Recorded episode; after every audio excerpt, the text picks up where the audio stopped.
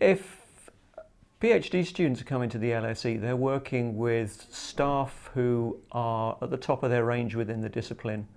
Um, we have uh, very well set processes for looking after students.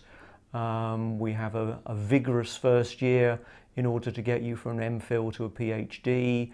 Um, we have seminars run by the department, seminars run by PhD students. It's a very good, well thought out program. London makes a big difference to a PhD. Um, London in, as a whole is important because of the range of primary sources and secondary sources that are here. Um, you're very close to the National Archives at Kew. You're near to the um, British Library with both its manuscript collection and its book collection. So you're absolutely in the right place. Beyond that, you've got the fact that you're, LS, at LSE, which is the best social science library in the country. One of the benefits uh, of coming to the International History Department is that the LSE um, now has an extremely competitive scheme where um, the most favoured students can uh, win themselves an award of £18,000 a year. Um, these studentships have been introduced um, over the last two years.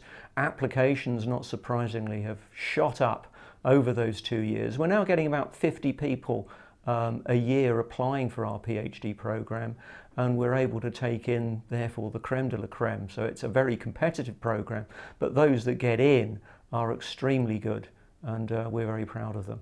What you're doing is being able to prepare a work of 100,000 words as a PhD.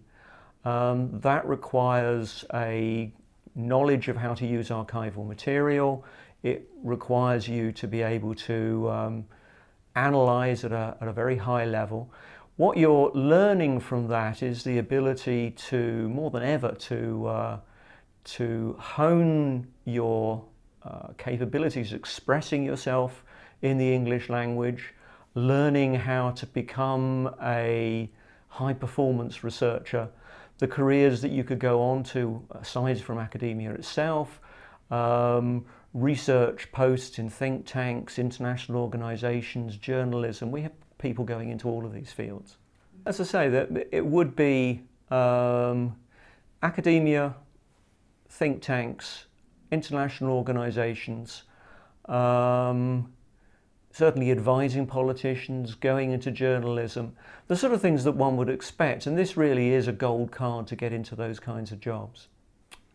I just have always found history to be the thing that really stimulates my mind. I work on Anglo Japanese relations. Um, and ever since I did my undergraduate dissertation at Leeds back in the mid 80s, this has been the subject that's fascinated me. I've broadened out and out from a very uh, specific area to begin with, so that now I cover in detail 150 years of history. And it's a great feeling to know that you are you know, one of the leading people, not only in the country, but probably in the world, who's, who's focusing on what might seem a small area of study, but I know it back, back to front.